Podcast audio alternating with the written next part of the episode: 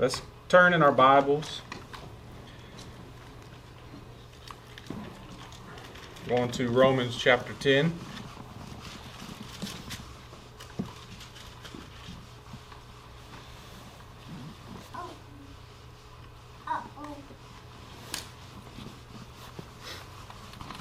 Romans chapter 10 and verse 11.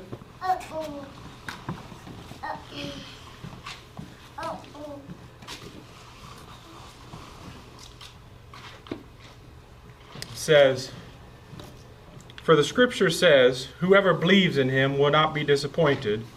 For there is no distinction between Jew and Greek, for the same Lord is Lord of all, abounding in riches for all who call upon his name.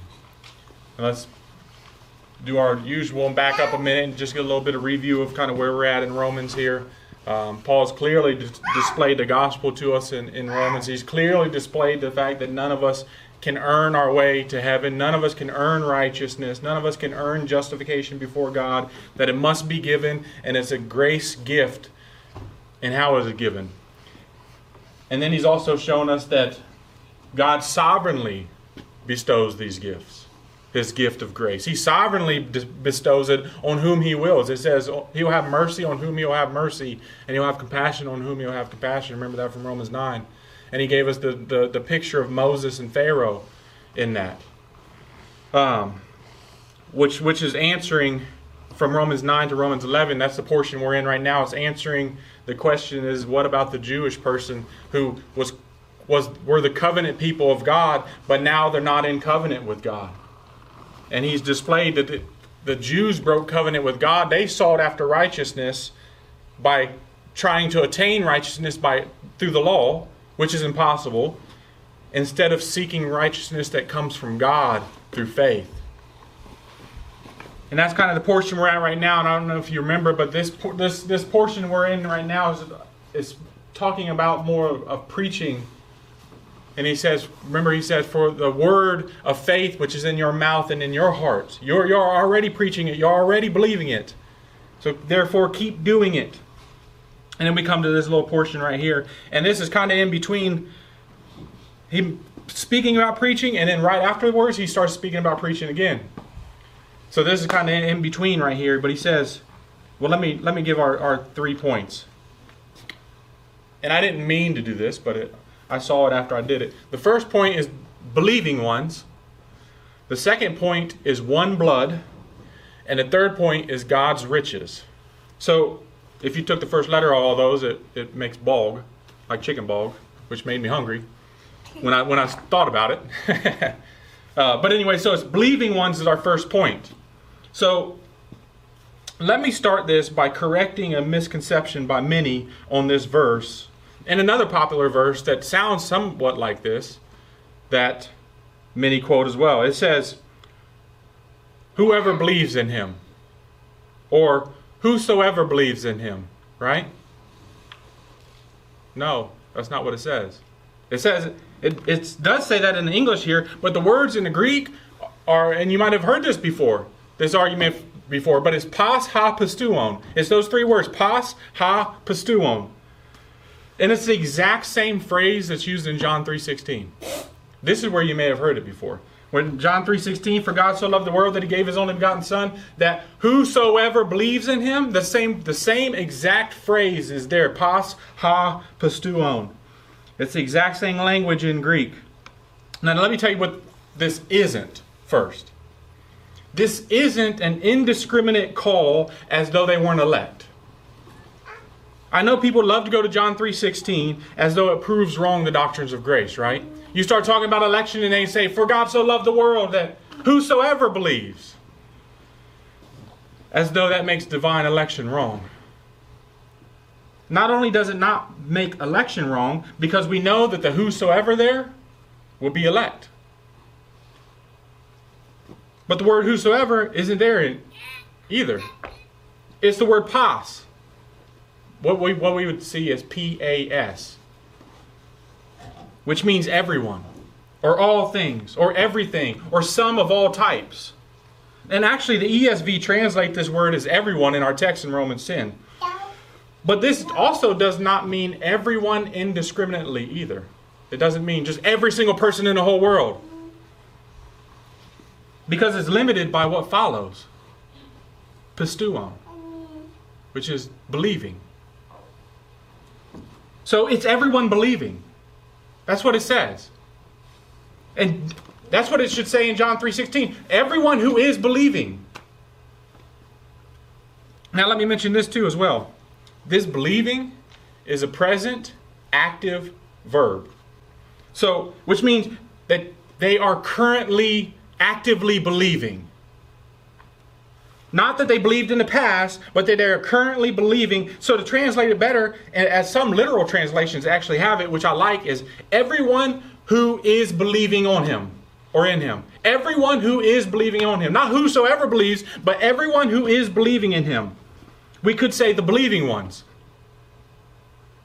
Not just indiscriminately whosoever believes, but rather the ones believing in him. It says, what does, what does it say about them? It says that in the NASB, it says they, they, won't, they won't be disappointed.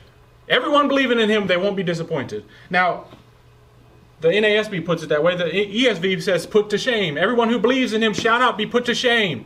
And the KJV says, shall not be ashamed. I think being disappointed and being ashamed are quite different. Well, this is a quotation Paul makes from the Old Testament. He's quoting Old Testament here, and he quotes from the Septuagint. He doesn't quote from the Hebrew here, he quotes from the Greek translation of the Hebrew. And in, in the Septuagint, it says that they shall not be ashamed or put to shame. The Greek means to shame down. Y'all see the picture? To shame down, to dishonor, to disgrace. So the idea here is if you are believing, if you are believing in Christ, you will not be ashamed. Now, this idea is very big, I believe. But let me try to touch on a couple aspects of this. First aspect of this, that you shall not be ashamed, is the righteous are as bold as a lion. Now, I think this applies here because Paul is clearly talking about preaching in our context here. He's talking about preaching. This whole area right here is about preaching. He just said the word of faith which we preach, and he'll continue on about preaching after our verses here today. So I think we can rightfully say that Paul at least had in his mind that the one who is believing in the Lord Jesus will not be ashamed to take the gospel out to the world. Remember, that's even Paul's thesis statement for Romans, right? For I am not ashamed of the gospel. And it comes from the same root word for ashamed. I'm not ashamed of the gospel. And now remember, Paul makes the connection between preaching and not being ashamed there too in Romans 1. Because Romans 1:15, Paul says, and I love this verse. Most people don't even think about this verse in verse 15, he says, For I am ready to preach the gospel to you who are at Rome also. Who is he talking to? Believers. I'm ready to preach the gospel to you, believer, in Rome. And so many today say the gospel is not for believers, right? We just take the gospel out to the world. It's not for us. No, it is for us. It's for us every single day.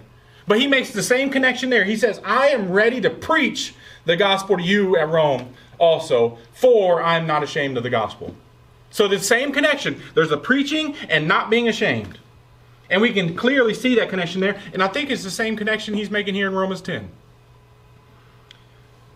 He's speaking about preaching, and then he says, Everyone who is believing in him shall not be ashamed.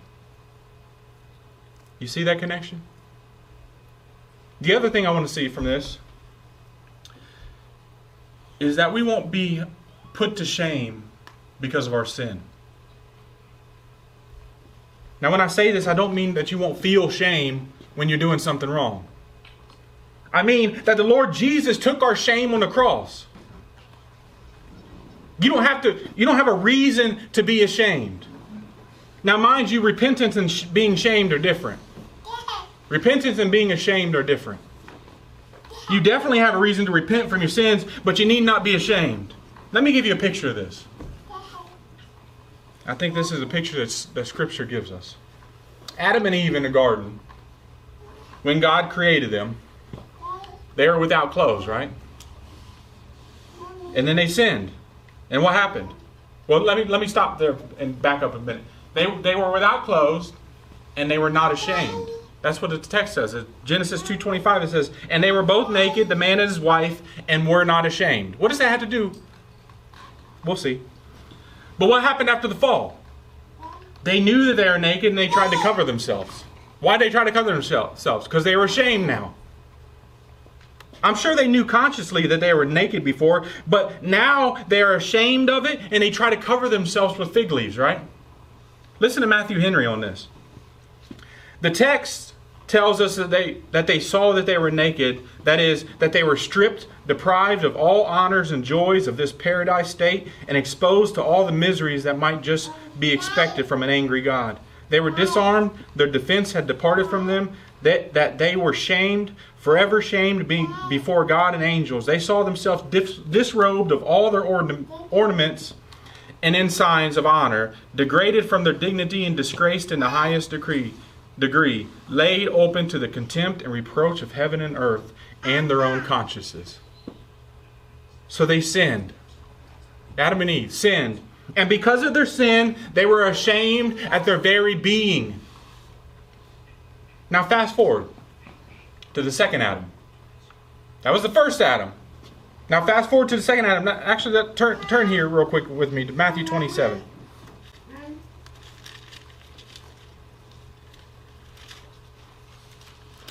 Matthew 27 35.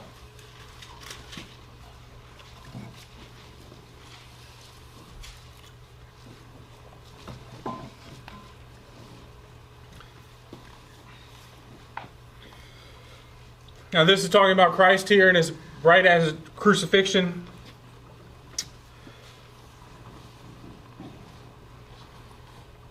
It says, And when they had crucified him, they divided up his, his garments among themselves, casting lots.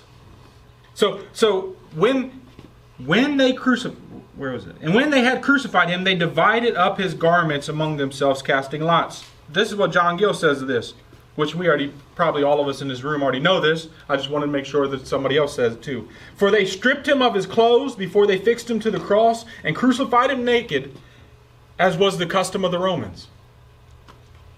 So the, the Adam was naked and sinned, and therefore, because of his shame, needed clothes. He needed a covering. The second Adam was clothed, and because of our sins, was stripped naked and hung publicly on a cross. But notice the real reason I'm bringing this out. It's not about clothing or about nakedness, but it's about sin. It's because of sin. Sin made Adam ashamed and therefore needed a covering. The second Adam took sin upon himself without a covering on the cross. Who, for the joy set before him, endured the cross, despising the shame. And what does that mean to us? It means now, brethren, that you're clothed in the righteousness of Christ. Need not to be ashamed of your sin. You are clothed in the righteousness of Christ. You are clothed in all that matters. The righteousness of Christ, so you need not be ashamed. He took that shame upon the cross, you believing ones. Let's move on in our text here. I'll go back there to Romans 10. You might not need to, but I'm just going to read the text again.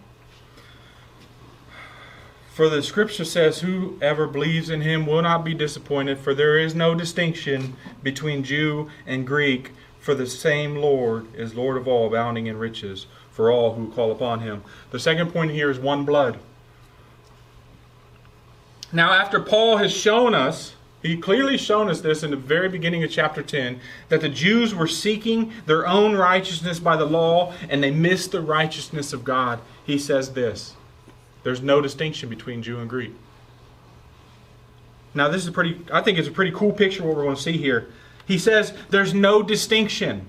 So, does this mean that they have the same culture, that there's no differences in their families or histories or anything? I, I don't think that's what Paul's talking about. The distinction is not a family history or culture or skin color. We all have distinctions in that. He's dealing with the believing ones, remember? That's the, the distinction or lack of. Because we are believers, there is no distinction in our calling. We are one. There is not one way of salvation for the Jews and another way of salvation for the Gentiles, as some teach. There is one way, by grace, through faith. Now, now this word for distinction is actually pretty interesting here. It means difference or distinction. One of the defini- definitions of this is of different sounds musical instruments make. So we can make out different instruments by their sounds, right? If we played a song and say say the drums weren't in, and then the drums come in, we know, oh, the drums just came in. When the bass is playing, eh, you can hear the bass compared to the guitar. We have there's a distinction there, right? We can tell the difference. What this is saying is there is no distinction in this. There's no distinction. You can't tell the difference between Jew and Greek. So it's like we all make the same sound. You can't tell the difference in Jew or Greek because they have one Lord and they all call upon Him. The believing ones, Jew or Greek, there is no distinction. And actually, this is kind of a cool picture, too. We actually still use the same Greek word today. I don't know how they. It's hard to pronounce. I think it's harder to pronounce in English than it is in, in Greek. Um, diastole is in English. It's the word that's used to speak of when the heart relaxes and fills with blood. So you know, you know your heart's pumping, right? When it pumps, it squeezes the blood out. When it relaxes, blood comes back into it. So it relaxes, all the blood comes back into it. That's what the word. That's what the, that's the. It's called the relaxed phase of the cardiac cycle when the chambers of the heart are refilling with blood. So when your heart relaxes, it refills with blood. That's the word. So the blood comes together in the heart. Then what happens? The heart contracts or squeezes and then the blood separates. But it's speaking of the time before the heart contracts. So all the blood is one in the heart. Guess what? There's no distinction. All the blood is the same. It all comes to the same place. There's no distinction there. And when it con- contracts, right?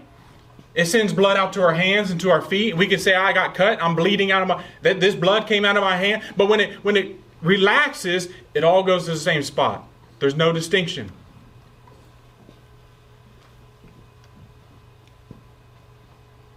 So just as the blood in your heart in its relaxed phase is one, so are you in Christ, whether Jew or Gentile. Does not matter. We're one blood. We're the same. And we were placed there by Him, by grace, through faith in Christ alone for God's glory alone. So there's no distinction between us. We are one in Christ, no such thing as a Jewish Christian or a Gentile Christian. We're all simply Christians, followers of the Lord Jesus Christ, whom we call them. Let's move on to our, our third point here. So we're one blood we're, we're the believing ones. We're one blood. And, and the third point here is God's riches. In verse 12, there's no distinction between Jew and Greek, for the same Lord is Lord of all, bounding in riches for all who call upon him. Now, if I was a prosperity preacher, this text would be one of the prime texts I'd use, right? It says abounding in riches. But I'm not a prosperity preacher, and I'd be twisting God's word. The, the abounding in riches is about God. He's abounding in riches. The word means exactly what it sounds like it means too. It means wealthy. He is wealthy. He is abounding in riches. Now, I do, do think that when we speak about God being wealthy, it's a lot different than when we speak about like Scrooge McDuck being wealthy. Or to the little modern mind that don't maybe know any, never even heard of Scrooge McDuck, maybe Elon Musk. Elon Musk has material wealth, right? A lot of it. However, God owns everything, even Elon Musk. But I think it's bigger than that with God as well. It's not just the things that you can touch and feel. It's not just about material wealth with God. He is rich in mercy. He is rich in grace. He is rich in love. Those things we can't touch. And here's the thing that we, we probably can't grasp either. When we think about wealthy people, billionaires, the fact is there's still an end to their money. I mean, you can you can probably easily Google rich person that's now poor and find tons of them. Many rich people have filed bankruptcy. They were rich but became poor. God can never have this happen. His bank account, if you will, is endless. It's eternal. And once again, I'm not talking about just, just material things, but his divine attributes that he bestows upon us. They're eternal. Meaning that God can love me with an everlasting love and love you with the same love. And a billion others at the same time. Or let me put it to you like this You don't take attention away from God to me. He can attend to you and me at the same time, even if we're on the opposite sides of the earth. There's no end to the riches of God. Let me also mention this. This is kind of a cool thing that I would have never known by just reading the text. But the word rich here is actually an active verb, which means he's bestowing it. It's talking about what he's bestowing upon people. It's active. It's not just an indicative that God is rich. That's not what Paul's saying here. He's not just saying, yep, God's rich.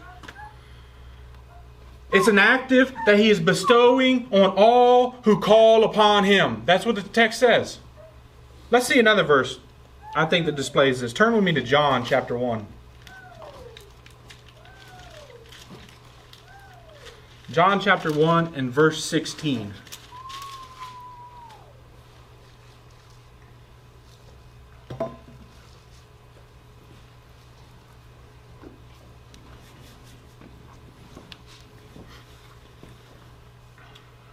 Says,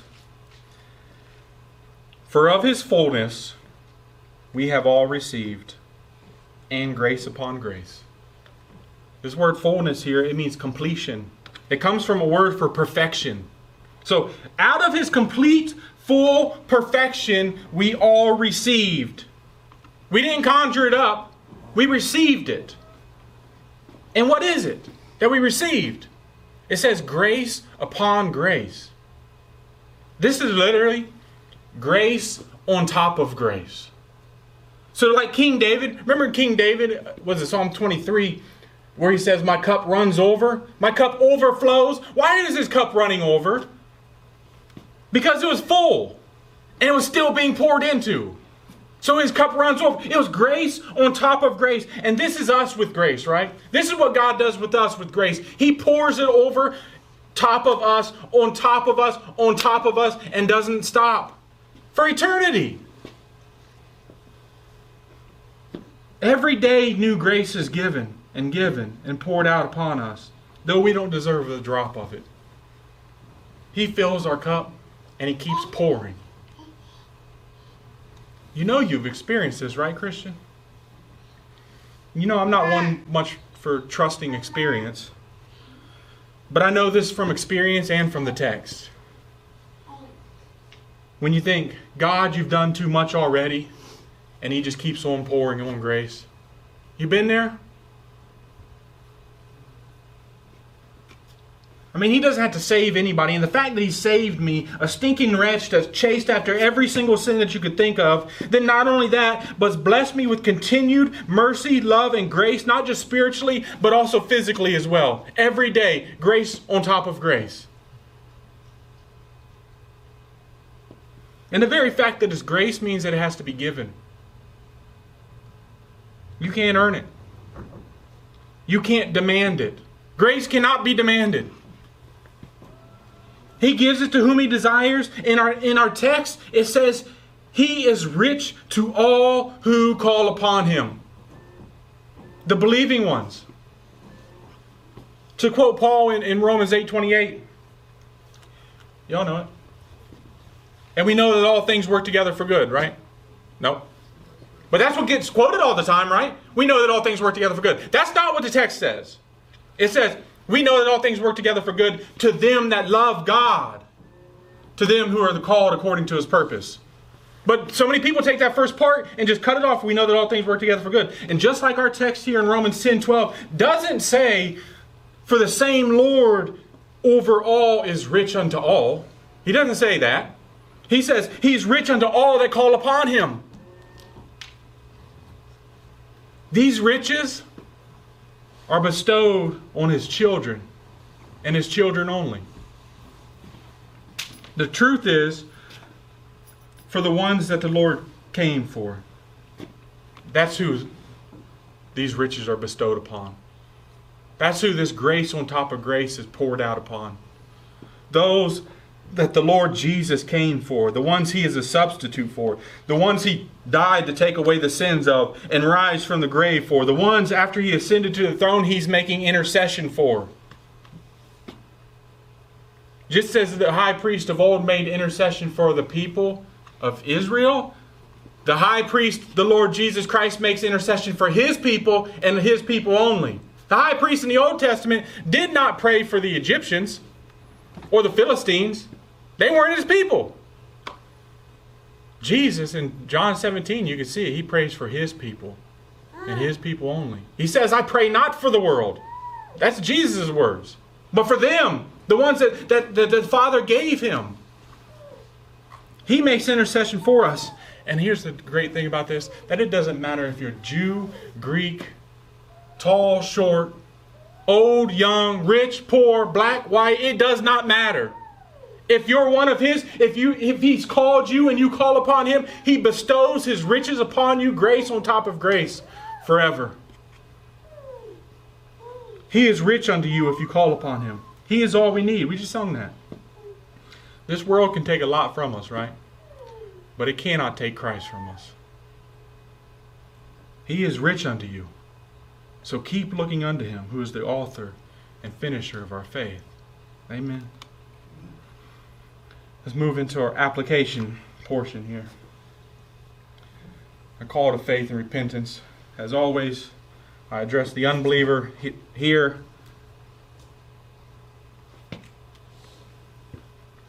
Our text says that whosoever believes on him shall not be ashamed or will not be ashamed. However, if you don't know him, you will be ashamed.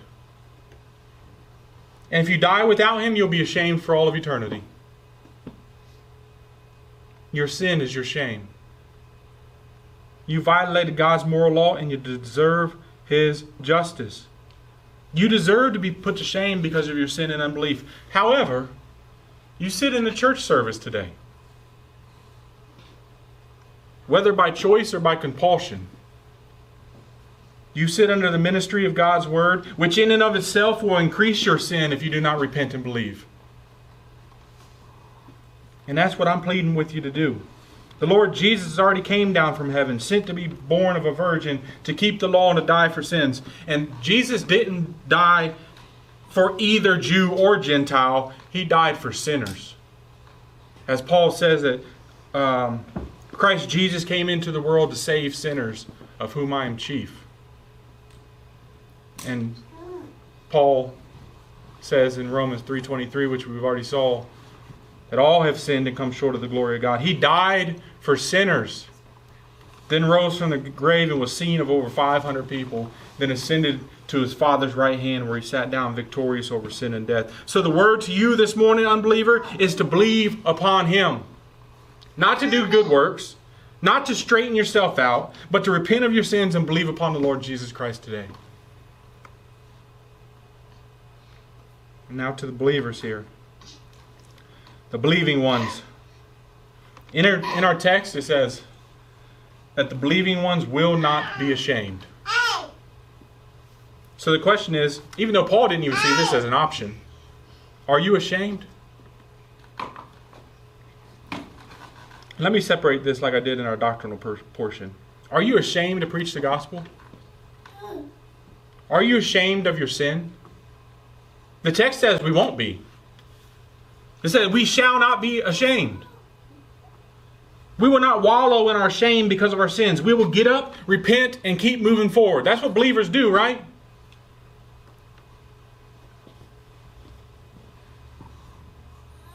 If we would stay ashamed every time we sinned, we'd stay there. The idea of being shamed, ashamed, is actually being fearful. As believers, God has taken away all of our sins, right? God has taken all of our sins away. What do we have to be fearful of? God doesn't punish his people. He chastens them, right? But the writer of Hebrews tells us that's a good thing. It's a good thing that God chastens his people. You have nothing to be fearful of, to be afraid of. Now, I don't say this as though we don't fear God in a reverential sense, right? We do do that. But we aren't afraid of him like he's the boogeyman or something. He's not going to destroy his people. He is going to keep giving you grace on top of grace. And you know what grace covers? Sin. We need grace on top of grace. Why? Because we sin on top of sin. However, when we do, let's repent and get back to work for his kingdom and be not ashamed to preach the gospel. You know, when our sins make us ashamed, then we are scared or we feel unworthy to preach the gospel. How many of y'all been through that? I, I'm not worthy to go preach the gospel because I, I was in sin. Let me, let me take that away from you real quick. Nobody is worthy to preach the gospel. Nobody. Nobody's lips are so clean that they should be given that holy message to speak. However, God uses crooked sticks to draw straight lines, right? God uses broken instruments to play a beautiful symphony, does He not? Don't wallow in your shame and sorrow. Yes, you've sinned. Repent and look to Christ and go forth. To our next, our last point here, our call to war. take a drink.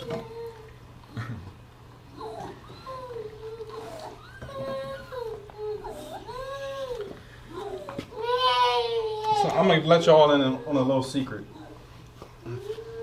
I started this call to war portion because I was watching the movie Braveheart. And when William Wallace, Mel Gibson, was about to take these peasants, he was about to take these peasants into war. He gave this mighty speech beforehand. Remember this? And as I'm watching, I'm thinking, that's what pastors should be doing on the Lord's Day preaching this message that, to, for the people to take forth. Go forth to war.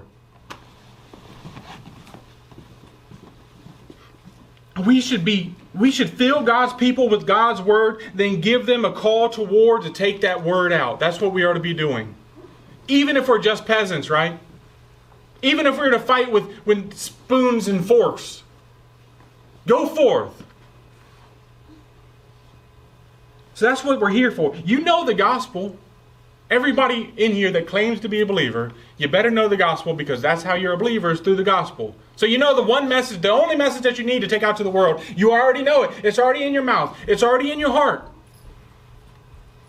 You're already a believing one who will not be ashamed. So be prepared to take this message out into the world. Let me bring this out too as well. Though we are called to go out into the world with this message, we are not called to go alone. Jesus said, I am with you always.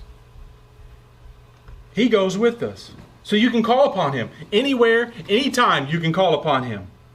We can call upon his riches that he bestowed on us to strengthen us to go forth. This is part of grace on top of grace.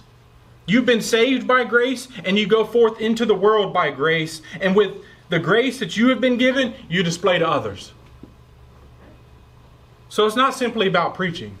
Though we must do that. Just as Carol and I spoke last week, if we're just simply doing philanthropy work without the gospel, we're no different than the world. If we're simply screaming the gospel at hungry people and not feeding them, we're no different than the Pharisees. We must do both. We must show grace to people and we must give them the gospel. That's our calling. And as we're doing that, we are calling upon the name of the Lord. Not just for strength and courage, but for Him to save their souls. And then we call upon Him to strengthen us to disciple them. Right? That's the one part of the Great Commission people seem to cut off, right? They think Great Commission is just go out and preach to somebody. That's not the Great Commission. It's about seeing God save people, yes, but then it's about working to see that person grow in the Lord. It's about discipleship. So that brings me to my next question, and, and, and I'll close. Who are you discipling? You don't have to say it out loud, just look in the mirror real quick. Who are you discipling? Discipling should always be done. It should always be being done, right? I mean, ladies, you know there's ladies that are younger in the faith. What are you teaching them? You may have children at home too. Are you teaching them the scriptures? Men, same goes for you. Who are you engaged with in life to teach them about Christ? This is something we should all be doing. Now, this doesn't mean, when I say discipleship, this does not mean that you have to go out to the coffee shop, take your Greek New Testament, and parse verbs with them. It means we teach them life as Christians. Which may mean teaching someone how to work a job. Which may mean just teaching somebody how to speak to other people. Those are mundane tasks, right? But they're tasks that we must do pretty much every day for the rest of our lives.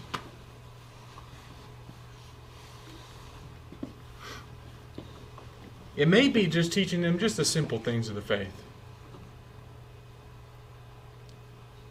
Maybe not jumping into eschatology and election and all this other, just teaching them what faith and repentance means, what it looks like.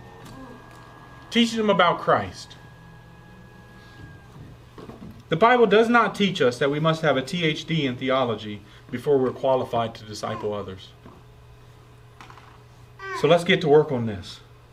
Let's take forth the gospel and teach God's people the things of life. Let's grow together and go together for the advancement of God's kingdom and the glory of His name. Amen.